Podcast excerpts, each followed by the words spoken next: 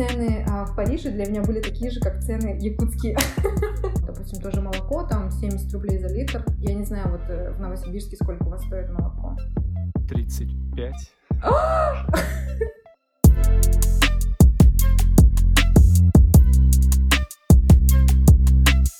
Всем привет, меня зовут Александр, мне 27 лет, и на то, чтобы получить первое высшее образование, я потратил треть жизни. Вы слушаете подкаст «Вышка». Здесь мы будем общаться со студентами российских и зарубежных вузов, теми, кто отлично чувствует себя и без диплома, а также преподавателями и экспертами о важности или нет высшего образования, выборе профессии и современном студенчестве. Самое главное, мы не будем что-то советовать. Вышка – это истории и опыт, а не инструкции и рекомендации.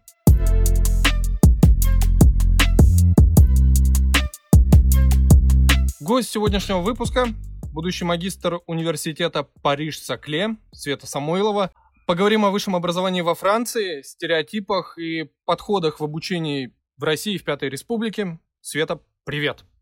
Привет, Саша! Как ты вообще оказалась во Франции? Какое у тебя до этого было образование? Буквально в пяти предложениях. Я по своему первому образованию журналист. Наверное, в момент своего 30-летия у меня тогда уже назрел такой жизненный кризис, и мне нужно было срочно куда-то себя деть. Я, конечно, к тому времени уже закончила учиться на бакалавре по юриспруденции. Кстати, вторую специальность я уже выбирала более осознанно. И тут э, подвернулся такой случай. Я совершенно не думала о магистратуре, потому что я все эти три с половиной года училась и работала, то есть все это совмещала и не было отдыха. Ну, в общем, все это случилось очень спонтанно. Я... Мне пришлось решать очень быстро все, слава богу, все сложилось по работе и по деньгам, поэтому вот теперь я второй год, и наконец-то я надеюсь, что уже закончу учиться, потому что учусь уже, наверное, две трети жизни, это почти 20 лет. Я, когда готовился, я прошерстил твои соцсети. В Фейсбуке, например, увидел название специальности, и она звучит по-французски как «Друи des affaires». Я надеюсь, я правильно сказал. И вот если ее прогнать через Google переводчик, то она выдает примерный перевод это бизнес-право. Это насколько близко вообще к правде и в чем вообще суть специальности? Ты уже сказала, что ты юрист. Угу. Вообще, чему вас учат во Франции? Объясни, вот расскажи, чем это отличается от обычного юрфака? А, значит, немножко позанудничаю и исправлю. А, звучит это как droit des affaires. Это действительно бизнес-право. Ладно. В общем, у них существует такая а, Наши системы правовые, они похожи, потому что, видимо, в Российской Федерации право все-таки строилось по образцу европейскому. Существует гражданское, уголовное. Бизнес-право — это такая же отрасль, но наша специализация больше ближе к экологическому праву.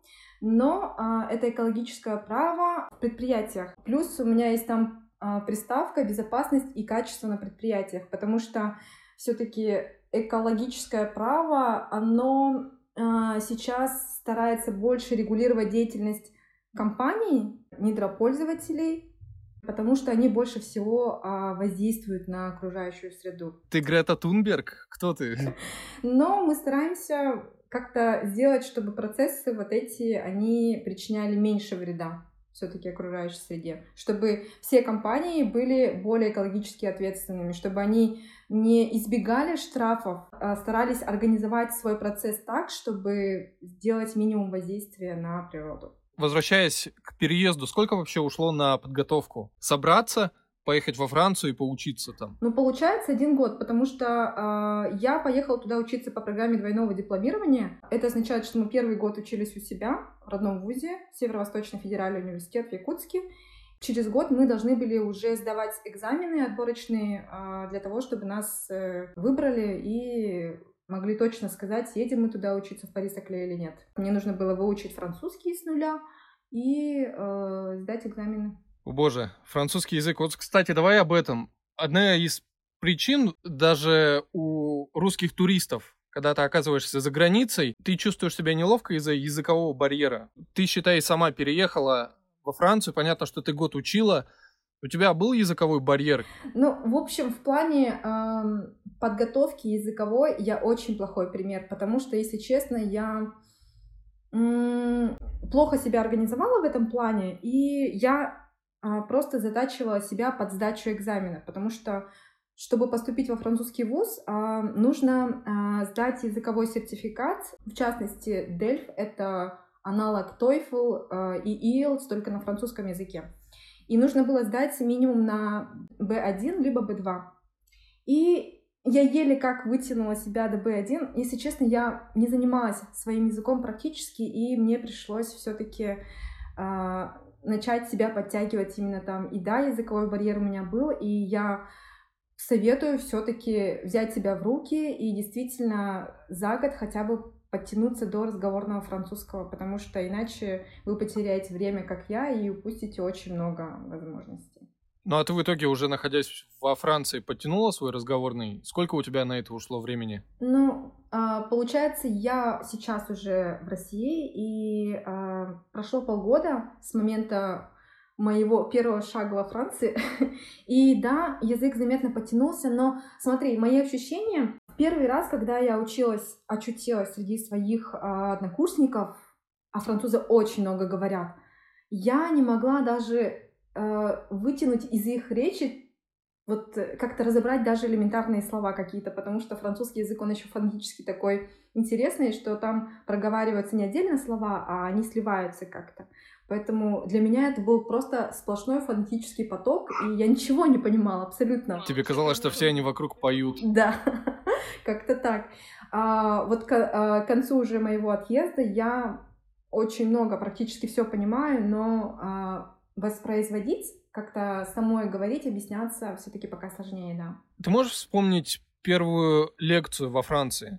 Что это был за предмет? Какие ощущения у тебя были? А, здесь начинается самое интересное. А, в первый раз, то есть мы начали а, учиться не с с лекции, либо с какого-то предмета. Наш первый день на учебе — это была защита проектов предыдущего курса. Те студенты, которые приходят учиться, они видят то есть своих предшественников, которые уже завершили свои проекты и защищают их. То есть они, когда приходят в первый день своей учебы, они уже видят, к чему должны прийти через год. То есть никаких водных лекций, давайте, ребята, сразу. С места в карьер. Получается так. Слушай, глупый вопрос, а, но который сразу возникает, когда пытаешься погрузиться в тему образования высшего за рубежом. Ага. Есть ли у вас студенческие билеты и зачетки? Вот это прям как-то... Где отметки, например? Вот до твоего вопроса я абсолютно об этом даже не задумывалась. Оказывается, нет, у них нет зачетки. У них э, есть э, студенческая карточка, точнее, нам выдали карточку, вот она формата такой обы- обычной банковской, и там написано твое имя, ID и э, год рождения и место, где ты учишься. Вот это твой а, идентификационный а, документ, который ты используешь и при сдаче экзамена. То есть а, никто нам не записывает оценки в нашу зачетку, и мы не носимся с ней. И потом и зачетка в итоге на тебя и не работает, потому что ее нет. Чтобы для пущей объективности. Кстати, когда мы сдаем экзамены, мы пишем на листочке только свой ID, но не имя. А, это сделано еще, кстати, для того, чтобы преподаватели были более беспристрастны, когда оценивают наши знания.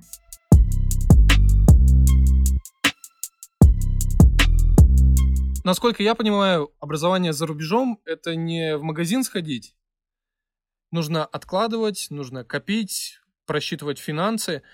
Ты можешь сказать, как-то сопоставить по сумме затрат образование высшее в России и образование высшее во Франции?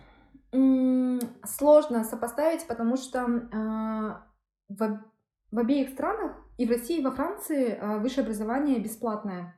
Но смотри, какой тут подход. У нас э, в России э, бесплатное только первое образование, которое ты в первый раз получаешь. Этим правом я уже воспользовалась, и когда я пошла получать второе высшее, я уже платила из своего кармана. Программа магистратуры стоит 280 тысяч примерно в Северо-Восточном федеральном университете. Ты можешь получить скидку в 50%, если сдашь э, вступительные экзамены на баллы выше какого-то порога, я уже не помню. Я получила эту скидку и заплатила примерно 140 тысяч. Это на год.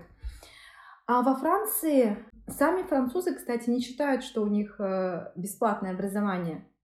Э, хотя, по сути, такие есть. Они платят регистрационный взнос, то есть только один раз при поступлении. Это сумма где-то в 500 1000 евро. И плюс, кстати, э, если университеты во Франции бесплатные, у них там есть еще высшие школы. Grand École. И они готовят специалистов в области, в сфере бизнеса и инженеров.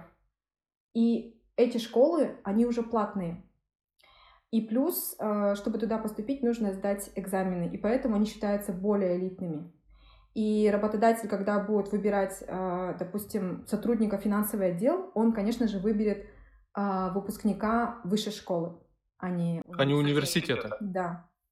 Поэтому у них есть такая вариация. Вот я просматривал несколько статей угу. по поводу высшего образования во Франции, и среди главных минусов это дорогая жизнь, дорого все, затягивай пояс, готовься худеть, никаких круассанов и высокий уровень бюрократии. Ты весь в бумажках будешь. Насколько это близко к правде? Или это миф? А, ты знаешь, э, я готовилась именно а, к таким реалиям, которые ты озвучил. И действительно дорого, но нужно еще понимать, что Франция — это не только Париж. А, дорого, конечно, в Париже, в районе Парижа или де Франс. А, там расходы я бы могла назвать где-то в тысячи евро в месяц.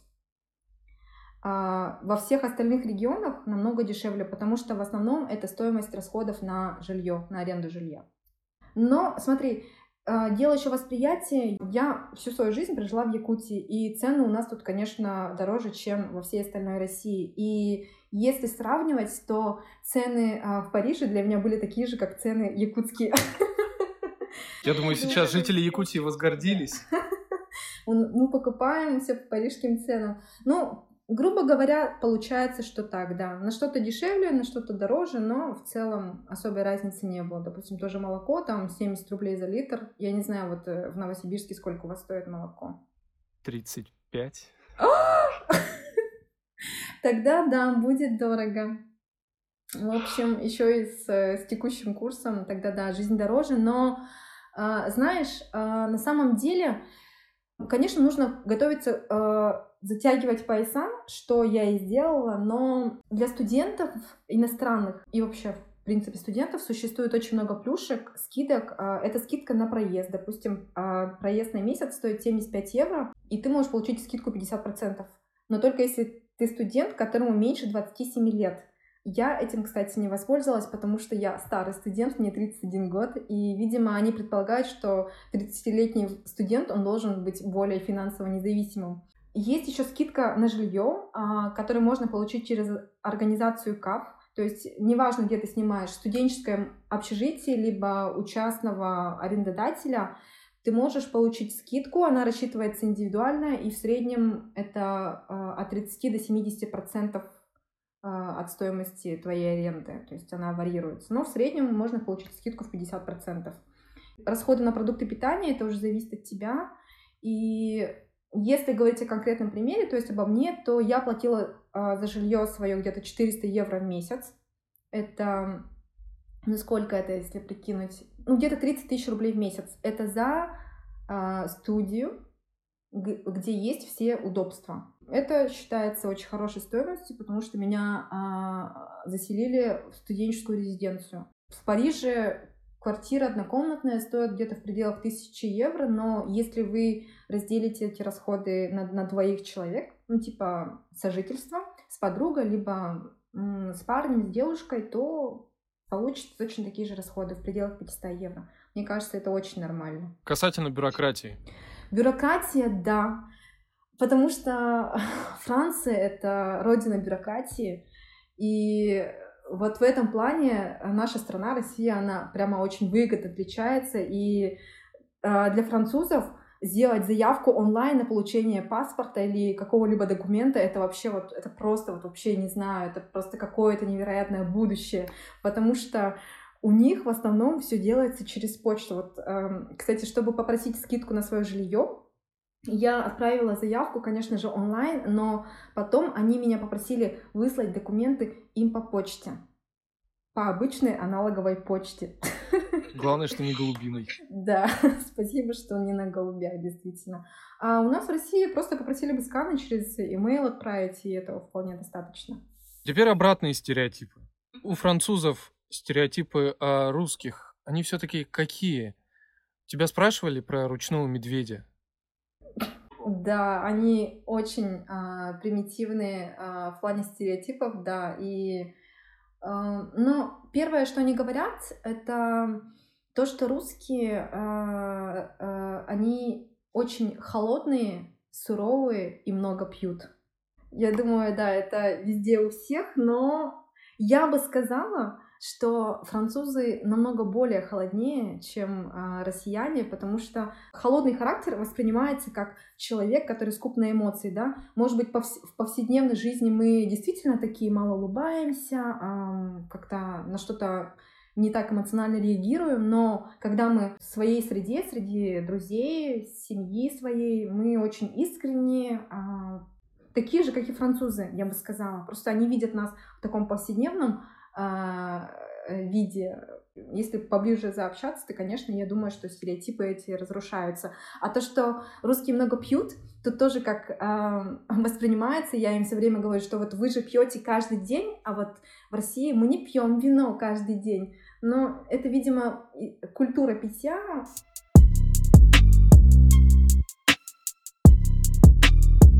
Когда смотришь новости по российскому ТВ, и когда появляются материалы о Франции, то складывается ощущение, что французы постоянно митингуют, что забастовка – это какая-то народная забава.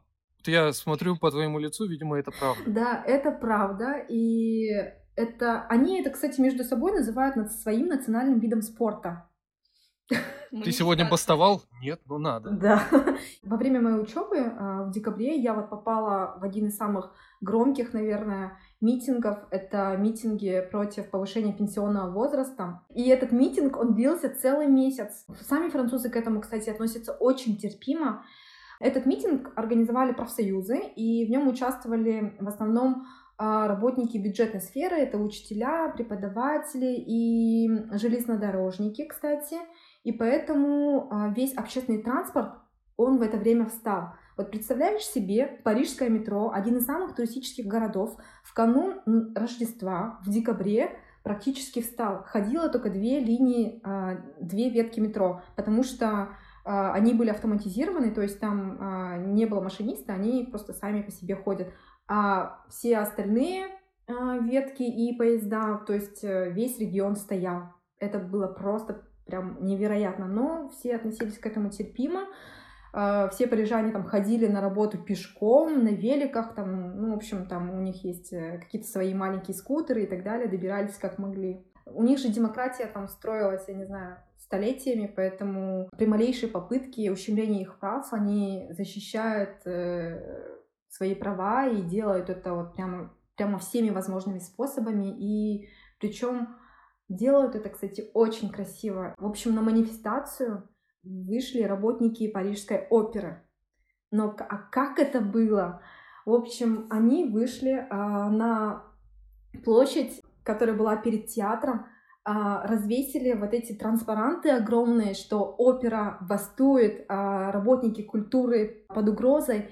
И они а, вышли, это был, по-моему, спектакль «Лебединое озеро», вышли вот эти вот э, балерины, оркестр, играл, и собралась огромная толпа, это было прям невероятное чувство, и я подумала, о боже, эти французы, они даже бастуют красиво, это прям невероятно. Ну слушай, а их не разгоняли?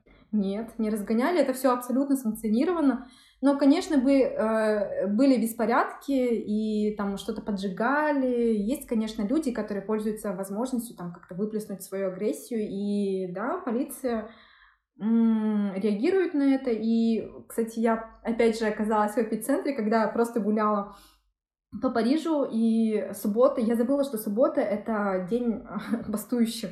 Каждую субботу после работы они там э, выходят на митинги, и полиция работала очень организованно. Э, мы проходили мимо мэрии Парижа, и ну, это такой тоже туристический район, было все, а, а улицы были прямо оцеплены и стояли вот эти, э, не знаю, ОМОНовцы, вот что-то такое, и со щитами. Да, со щитами, с дубинками, да-да-да.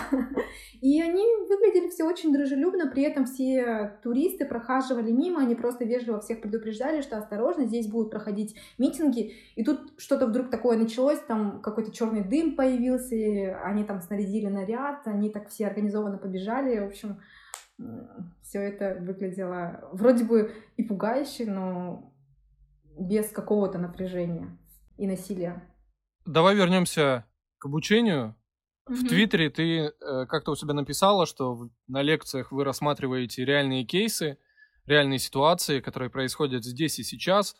Э, большой тред у тебя был посвящен иску компании Amazon – и плюс еще ты много раз подчеркивала, что преподаватели — это не песочные кандидаты наук, а, как правило, они совмещают преподавательскую да. деятельность, и при этом преподавание — это дополнительная работа.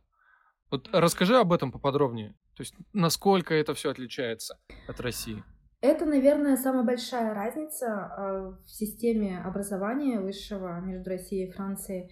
По крайней мере, у нас а, все преподаватели, абсолютно все, кроме одного, они практикующие юристы, то есть это адвокаты и юристы при компаниях. Вот даже наш директор магистерской программы, он сам а, живет и работает в Ницце, на юге Франции, и он каждую неделю летает к нам, чтобы дать нам курсы. Каждую неделю летает в Париж.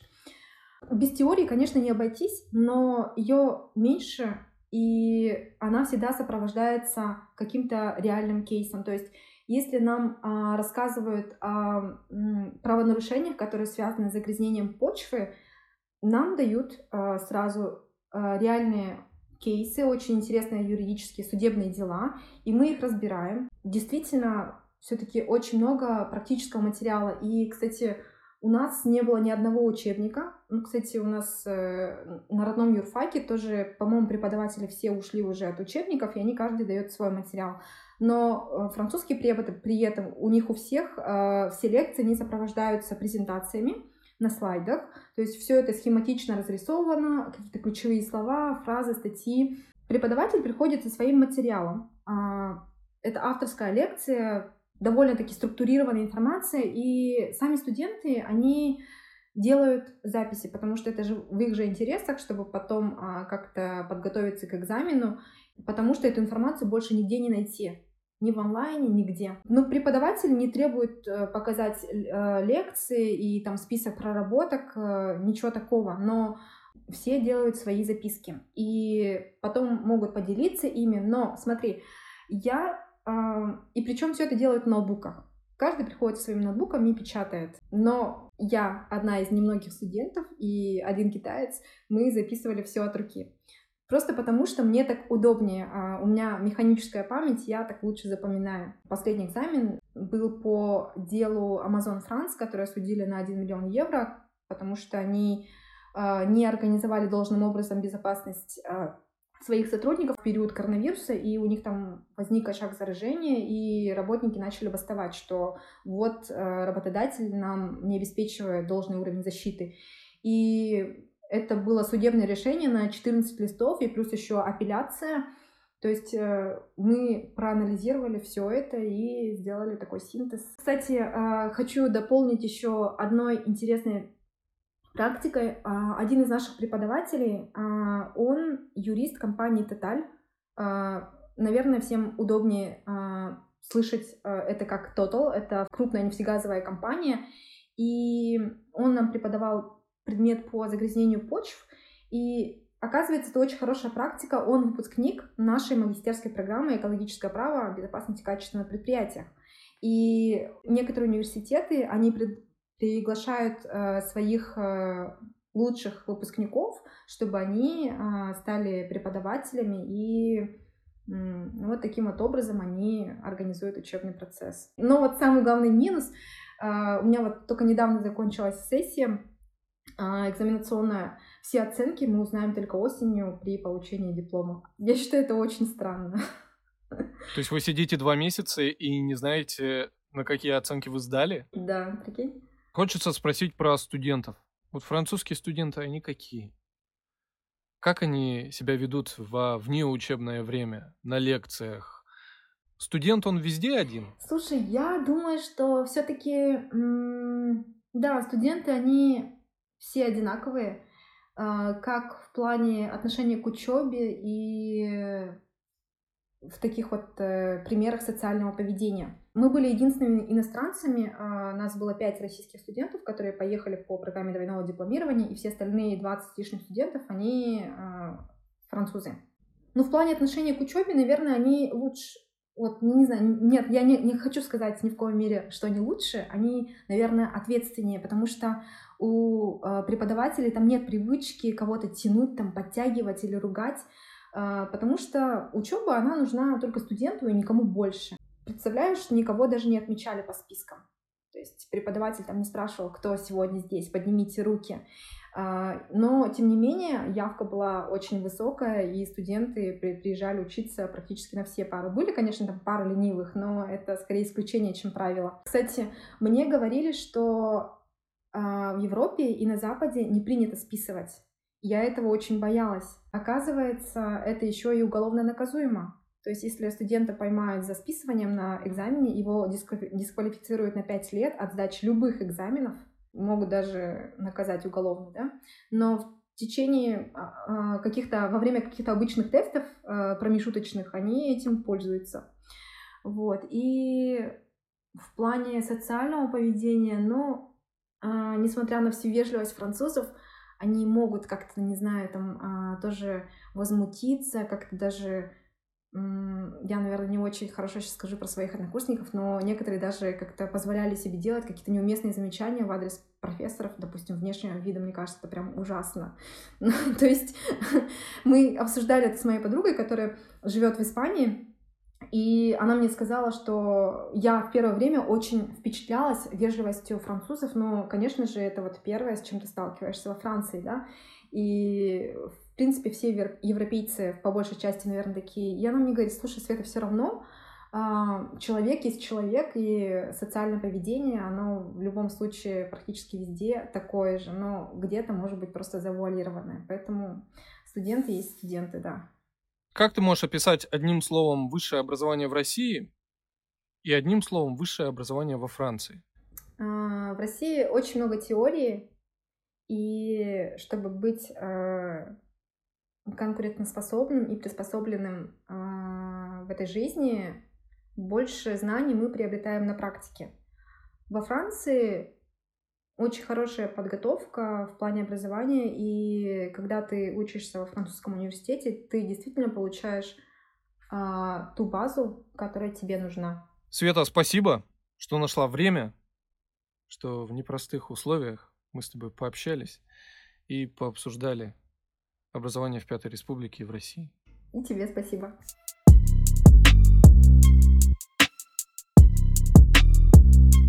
Вы слушали подкаст «Вышка». Если вам понравилось, то подписывайтесь. Мы есть на Яндекс Музыке и подкастах Apple. Оставляйте отзывы, они очень важны. Новые выпуски будут выходить ежемесячно. Всем пока.